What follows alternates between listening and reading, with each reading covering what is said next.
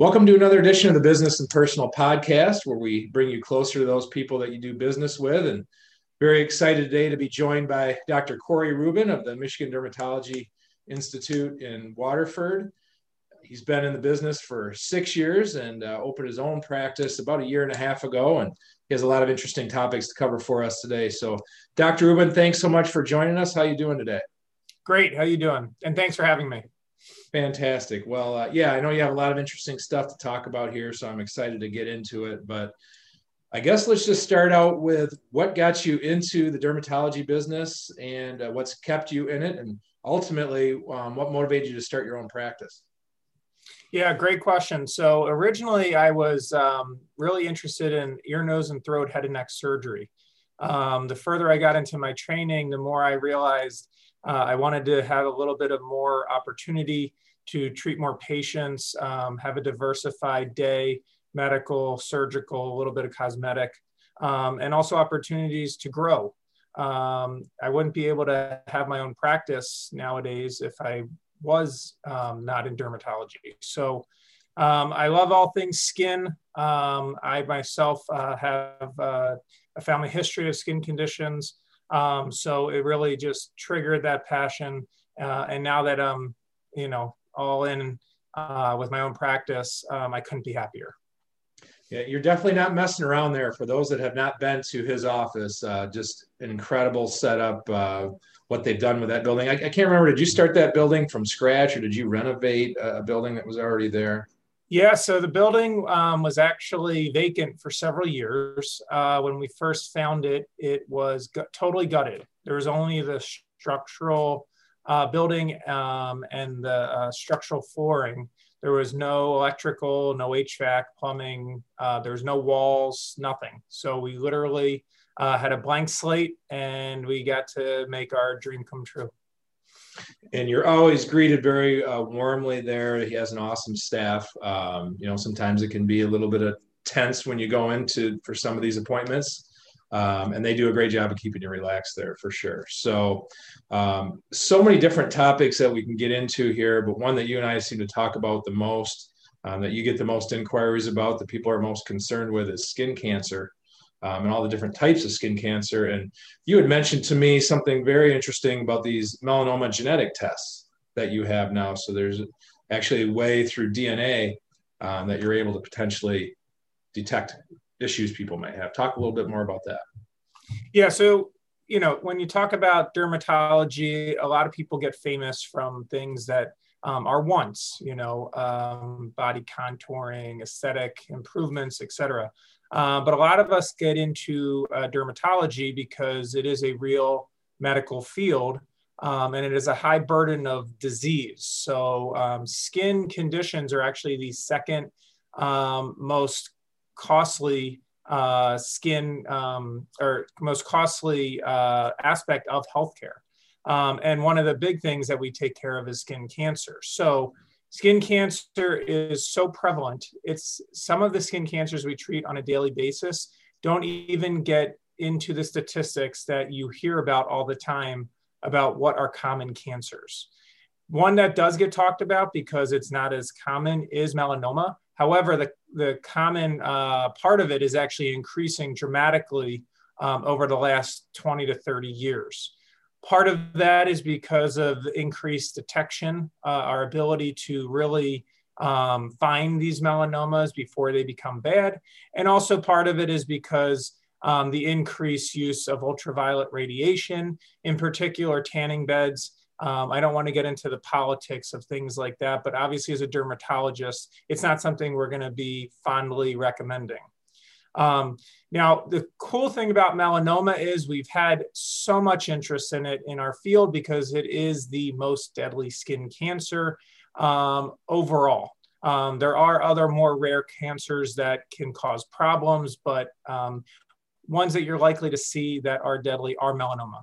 Um, so it's easy to take a skin exam, do a biopsy, uh, diagnose melanoma, but what if you could take a step back and prevent melanoma or get an overall risk assessment personalized to you about whether melanoma is important.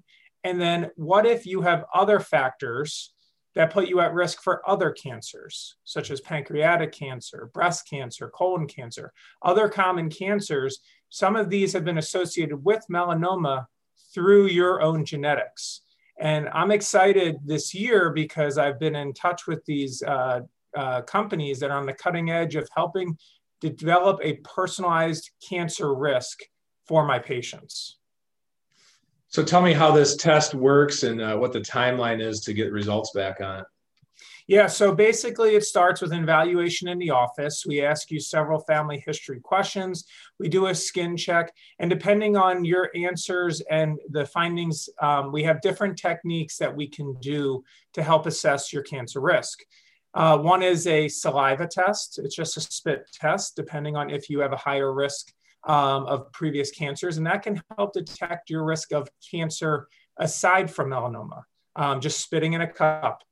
Um, usually, this is about a week or so back. You also can get um, a genetic evaluation um, and detailed uh, description of what your genetics show so you can understand your overall cancer risk. If we see certain spots on the skin, certain spots are changing, the coolest thing that I think has happened over the past year is the ability to do a non invasive, painless biopsy. Um, you might hear of it on the internet called the sticker biopsy. Um, basically, it's taking little, little cells in a painless way from the spot and analyzing their genetics to see if there's any chance that this, this spot could become bad in the future. Now, a lot of times it's negative. What that means is you don't have to worry. You've been following a spot, you're just not sure about it, you don't like it. You don't want to have a scar or any procedure. We can just put a sticker on, get a genetic sample painlessly, and reassure you there's nothing wrong. On the contrary, if there is genetic signaling that has been shown to be in melanoma, then we found it early. And chances are you come back in, we do a biopsy, it hasn't developed into full fledged melanoma. And this is a preventative way of not allowing melanoma to, God forbid, spread and cause serious disease. Amazing, amazing what they're doing with technology right now. That's great stuff. And then, and usually, how long does it take to get the results back on any of these tests? All these tests usually take about a week. Now, again, these are not done; these are not analyzed in house. Um, they are sent off uh, to uh, another lab that um, makes the test.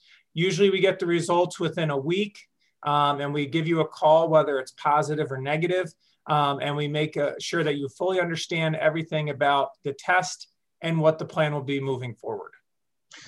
So all those tests are great for people that may not think they have uh, skin cancer in any way, but what about people um, that might be watching this that maybe have some moles that look questionable or whatnot? What are some things that they should be noticing on their bodies to say, man, I should get that checked out?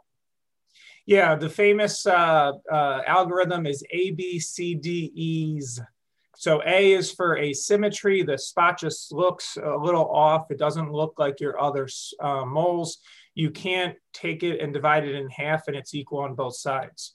B is for the border. So if the border seems, the edge of the spot seems a little bit irregular, not uniform, um, not uh, the same, that's another potential sign. C is for color. So if it's multiple colors, um, that is always something, or the color is changing. That's something to take note of, and that's something that um, you would definitely want to have evaluated. D is for diameter. So it's six millimeters, which is bigger than the, um, I don't know if this is going to be dating me, but bigger than the eraser uh, on a pencil. Um, I don't know if we use those anymore, but uh, about twice that size. Um, and then E is for evolution. Uh, so if you've been looking at a spot and then you look at a spot a month later, three months later, and it just is changing, um, that's definitely one of the more worrisome things in terms of prompting you to make that appointment. And then S is for signs or symptoms. So if a mole is itchy, if a mole is bleeding, um, these are definitely things that you just don't want to ignore. You would want to make sure you get those evaluated. Now, part of the hesitation with getting evaluation is getting that bad news or the possibility of a painful procedure to have the spot removed, which is why it's so exciting that we have these painless, non invasive ways to give you the information you need, give you a little bit of a buffer um, and reassurance possibly that you don't have to go through a painful procedure or letting you know early on, yes, this one is potentially something that we should get rid of. Um, and then that way you can feel more reassured that we're not just putting you through a procedure unnecessarily. One stat that I just want to throw out there that I heard 96% of traditional skin biopsies, where you put a needle in, you numb the skin, and you do a biopsy and it has to heal up over a few weeks, 96% come back negative, which is why I love this sticker test because I can do this sticker test painlessly and avoid so many negative, unnecessary biopsies. No, it's great stuff. The ABCs of uh, skin cancer detection. I like that. And uh, it's, you know, skin cancer is certainly very treatable, but it's the early detection that's the key, just like any other kinds of cancers. So whether or not you have questionable moles, or if you think you might be at risk of it, or you want to find out you're at risk of it, there's really no reason for uh, anybody to not call and, and, get one of these tests and procedures done. So, uh, obviously, skin cancer is the big one uh, on everybody's mind. But what are some of the other conditions you see a lot of, or maybe you've seen a lot of lately that you want to touch on? Yeah, so actually, we see a lot of uh, a couple of different things. Number one, hair loss. Um, that is something near and dear to my heart um, because it's very important that I have as full a head of hair as I can. Um, a lot of the hair loss uh, is multifactorial. Obviously, uh, the past 12 months have been unlike any we've had in almost a century. Um, so, a lot of different factors, whether it's stress, whether it's diet change, whether it's um, several other things, um, can trigger a significant amount of hair loss. And we are seeing that a lot in the clinic. Itchy skin, um, dry skin, skin that is not being taken care of like it used to. Um, we are seeing a lot of that also. Um, a lot of chronic conditions, acne, right? Uh, stress does flare acne in certain people.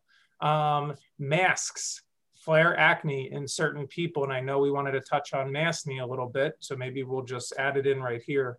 Um, and then just all the other common chronic skin conditions that uh, people take care of um, eczema, sun damage, uh, moles. Um, just because a pandemic is happening doesn't mean that the skin stops having active conditions that need treatment.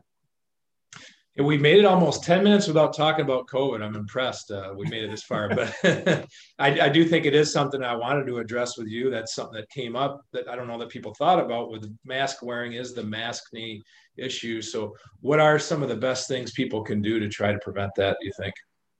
Yeah, absolutely. I mean, at the end of the day, I don't know when the masks um, will go away, if they'll go away.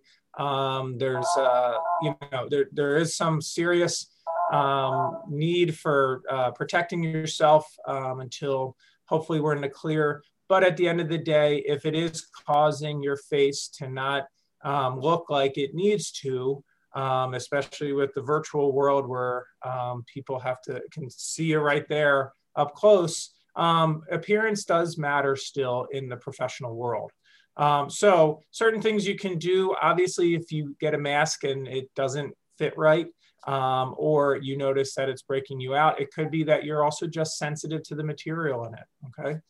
Um, you also want to give your skin a little bit of a break, um, as much as uh, you don't want to officially say this, but kind of getting the mask off your face to let it breathe a little bit. Um, that's always um, helpful. Skincare products. So if you never use skincare, this might be the first time you do. Uh, a lot of the maskne is due to occlusion, um, different um, compositions of the moisture, which lead to the microbiome on your skin, which is all of the different natural bugs that live in harmony with our skin, um, as, as uh, contradictory as that sound. But we do have tons and tons of bugs that live on our face that keep acne under control, keep other skin conditions under control. And the thought is that the mask is causing disruption in that microbiome. And then obviously just the uh, occlusion of the hair follicles, which is not allowing your natural oils that would usually come out onto your skin to moisturize to get clogged up and fill up and form the pimples and the um, uh, uh, uh, uh pustules that form with acne. There's always a solution for everybody, whether it's wearing a different kind of mask or uh, maybe some treatment that you just need on there. But nobody should not wear a mask because they're afraid of masking me because there's an answer for it, right? Absolutely. And at the end of the day, there's masks that don't have to go on the face. There's shields. Um, but if you have a, um, if you have to wear a mask, whether it's for your job, um, whether it's just for practicality, we have tons of treatment options so that you don't have to um, suffer from maskne. Got it. Well, hey, I give you a lot of credit, Dr. Rubin, for going out on your own and, and deciding a, a, year and a half ago or whatever it was, right around there, to open your own practice. Um, what has it been like? Uh, obviously, a challenging first full year um, with all the challenges you ran into last year, but you're battling through. Um, you're still very active and creative and all the different things that you're doing. Just kind of tell me what it's been like here. It's um, it's been an experience that everyone asks me about because uh, most people are not going out on their own anymore. Um, a lot of it has been through consolidation. Um, a lot of it has been from outside uh, interests, um, such as private equity um, and other things that are um, consolidating healthcare as we speak. Um, one thing that worries me is um, not letting patients have their provider. Um, and that to me is why all of us go into medicine. We do want to take care of patients. Uh, but at the end of the day, if we are going to be run by people who don't take care of patients, it can cause potential huge conflict of interest my goal with going out on my own was to bring back that community uh, office where you felt like it was your office. When you call you get right to our office. You don't get to a call center. When you come into the office like you said our our philosophy is customer service okay? We want to wow you from the, the second you open the door to the second you close the door from leaving Okay, so that doesn't just include me giving you the best medical care possible. That includes my staff making you feel like you're at home, you're part of the family. Um, unfortunately, a lot of um, a lot of healthcare is trending away from that um, uh, foundation of the patient and provider relationship. And I just, as a um, someone who cares about my patients, I just didn't feel that that was right for me. And I felt that personalized care is the best care. I can feel that definitely. Uh, like I said, every time I come to your office, and I can also feel how much your patients love you. I've met a couple of them.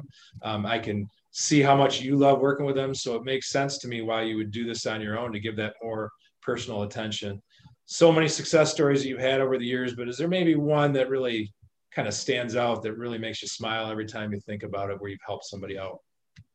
Yeah, actually, um, I have a patient who, um, very sweet woman. Um, I saw her uh, one time. Uh, she has a condition called hidradenitis suppurativa, or HS, um, which I take care a lot of. Very, very challenging dermatologic condition. Many people don't take care of it um, because it's so hard. Um, anyway, she was young. it was not your classic HS. Um, and uh, I happened to see her. She happened to be on my schedule um, at the right time. Uh, backstory on her is she has had chronic seizures that have been uncontrolled. Um, she's had eight years of inability to get pregnant, multiple um, cash payments for in vitro fertilization. Obviously, relationship with the husband had its ups and downs. Um, and she also had chronic um, joint pain in her um, jaw. So I got her on a medication that helps with HS or hidradenitis. And within two months, after eight years of unsuccessful attempts, within two months, she was able to get pregnant. Um, to this day, she remains seizure free off of her seizure medicines and all the pain medicines she needed for her joint pain, she does not need. Um, and so every time I get the uh, privilege of seeing her and her baby, beautiful baby, um, it just reminds me of um, why I dedicate literally my life. And my wife would tell you that um, I'm maybe so boring. I'm watch, I'm reading about dermatology on the weekends, um, but but that's a constant reminder of my passion and why I do it.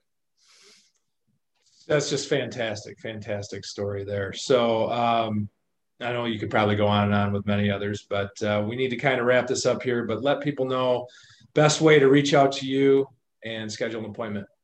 Yeah, so um, we are on Facebook, we are on Instagram, um, we are on uh, you know Google Maps, um, Michigan Dermatology Institute. Um, we have a website, MichiganDermatologyInstitute.com, where you can submit um, an online request for an appointment. You can always pick up the telephone and call, um, or you can just come in and schedule an appointment. we don't we make sure to be available for any emergencies um, that you need, um, even same day. Uh, we are here to take care of people. Very good. Well, hey, Dr. Rubin, thanks again for coming on. It's always great chatting with you. And uh, please reach out to him and uh, schedule an appointment. Great. Thank you.